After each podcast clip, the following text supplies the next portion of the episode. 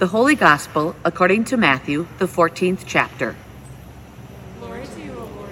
Jesus made the disciples get into the boat and go on ahead to the other side of the Sea of Galilee, while he dismissed the crowds. And after he had dismissed the crowds, he went up the mountain by himself to pray. When evening came, he was there alone, but by this time the boat, battered by the waves, was far from the land, for the wind was against them. And early in the morning he came walking toward them on the sea. But when the disciples saw him walking on the sea, they were terrified, saying, It is a ghost. And they cried out in fear. But immediately Jesus spoke to them and said, Take heart, it is I, do not be afraid. Peter answered him, Lord, if it is you, command me to come to you on the water. He said, Come. So Peter got out of the boat, started walking on the water, and came toward Jesus. But when he noticed the strong wind, he became frightened, and beginning to sink, he cried out, Lord, save me.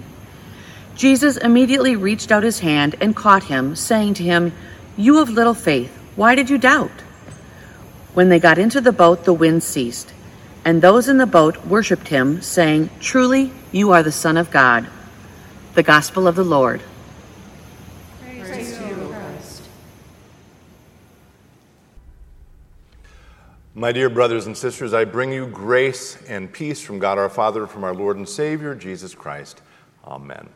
Please be seated. So, our gospel for this morning, as you've now heard, is the story about Jesus walking on the water. The disciples are in a boat, Jesus is not with them, and they're caught in a windstorm. It's the middle of the night, and they are understandably afraid.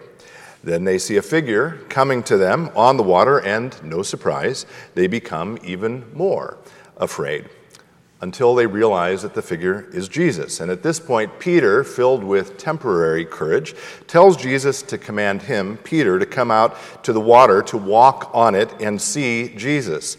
Peter's able to do this briefly, walk toward Jesus on the water for a bit, but upon noticing the strong wind, he becomes frightened again and begins to sink, at which point Jesus catches him and safely brings him back into the boat.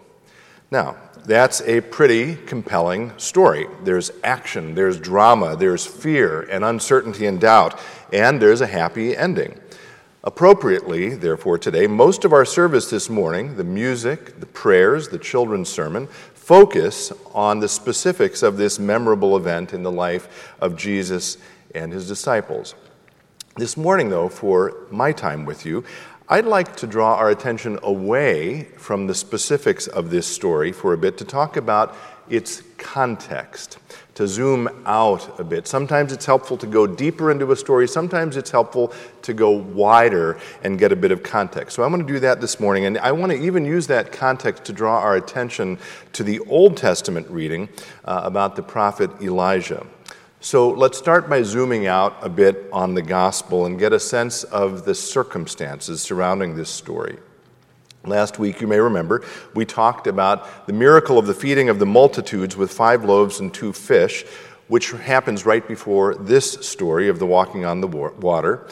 And in, again, in the interest of context, what happens right before that is that John the Baptist was killed by Herod. And we need to remember what a significant event that was in the life of Jesus. Jesus was John's friend, he was a relative. Jesus was almost certainly a follower of John's before Jesus began his own public ministry. So his death would have been a deep, crushing blow to Jesus.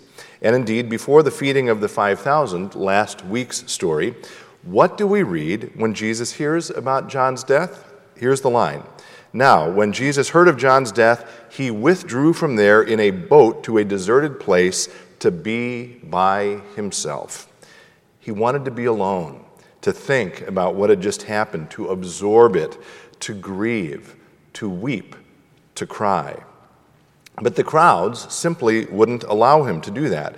We're told that the crowds follow him immediately, and when Jesus sees them, we're told that he has compassion on them, on the crowds. And he begins to do what he always did. He begins to heal them. He eventually feeds them. And mind you, he still hasn't had a chance to grieve uh, John's death. Now, fast forward just a little bit, as the feeding of the 5,000 is winding down, after Jesus has healed and fed and dealt with these thousands upon thousands of people in the midst of his own grief, we're told that Jesus sends the disciples away, and Jesus himself stays behind to dismiss the crowds. And only then, after he's done this, was he finally able to go up the mountain by himself to pray, what he had hoped to do in the first place. And a few hours later, again, just to connect the dots, after he comes down from the mountain, that is when he goes out to find the disciples in the boat, where his help and assistance is once again required for his scared and worried followers. Now, I want you to imagine for a moment how Jesus is feeling. His relative and friend, someone very dear to him, has just been brutally executed. Before having time to absorb the tragedy of that death, he's surrounded by crowds who want something from him and who he takes time to heal and to feed. So he is tired. He is wiped out. He is sad.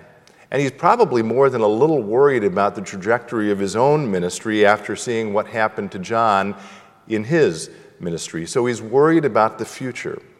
And so he goes up a mountain to be by himself so he can rest and pray. And this, if you will permit me to continue to put this in an even wider context, is part of what connects this gospel reading to our Old Testament reading. And by the way, thank you to all of our members who've been doing these readings. Thanks this morning to Connie and to Ben. Ben, your Old Testament reading about Elijah had some particularly hard words. You did that very nicely. Thank you. Um, and that reading from 1 Kings as I just mentioned, is about the prophet Elijah, who, like Jesus at this point in his own ministry, is also exhausted and wiped out and scared. Elijah is actually so scared and fed up that he's running away from the work God has given to him and is actually trying to go out into the desert simply to die. He has had enough. But God isn't done with him yet in this story from 1 Kings, God feeds Elijah.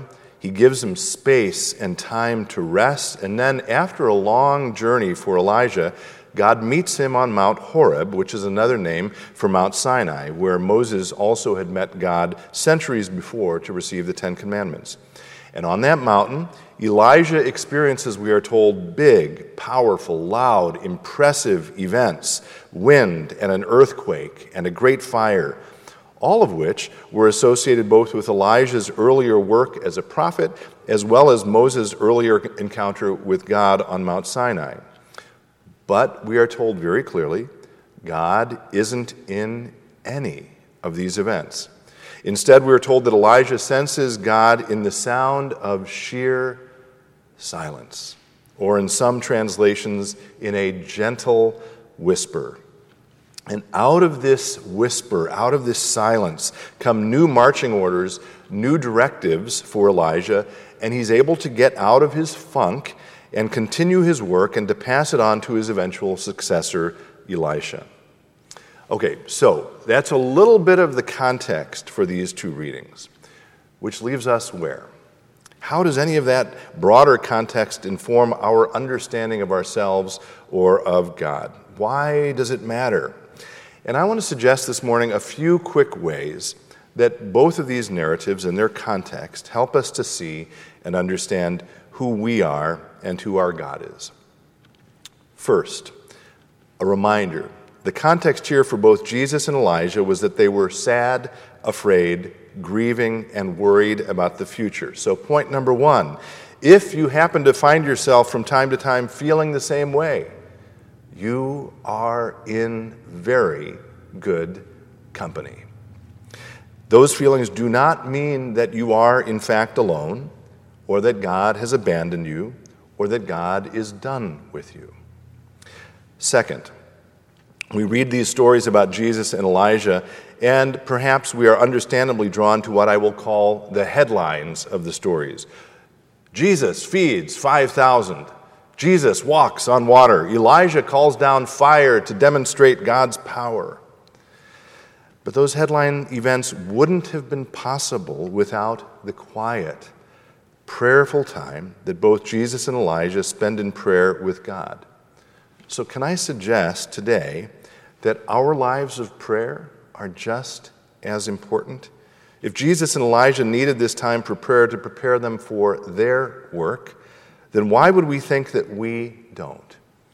And if I can, lift up once again um, as a way to exercise our muscles of prayer. It's not the only way, but it's a way that happens to be happening right now at St. Philip the Deacon. I direct you to that 31 days of prayer during August. It is not too late to become connected to that and use it as a way to enter into prayer.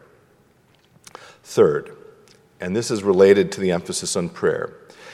The story about Elijah, particularly, reminds us that God does not come to us by shouting. So, if God comes to us in a whisper, then we need to find ways to attune our ears to hear that whisper.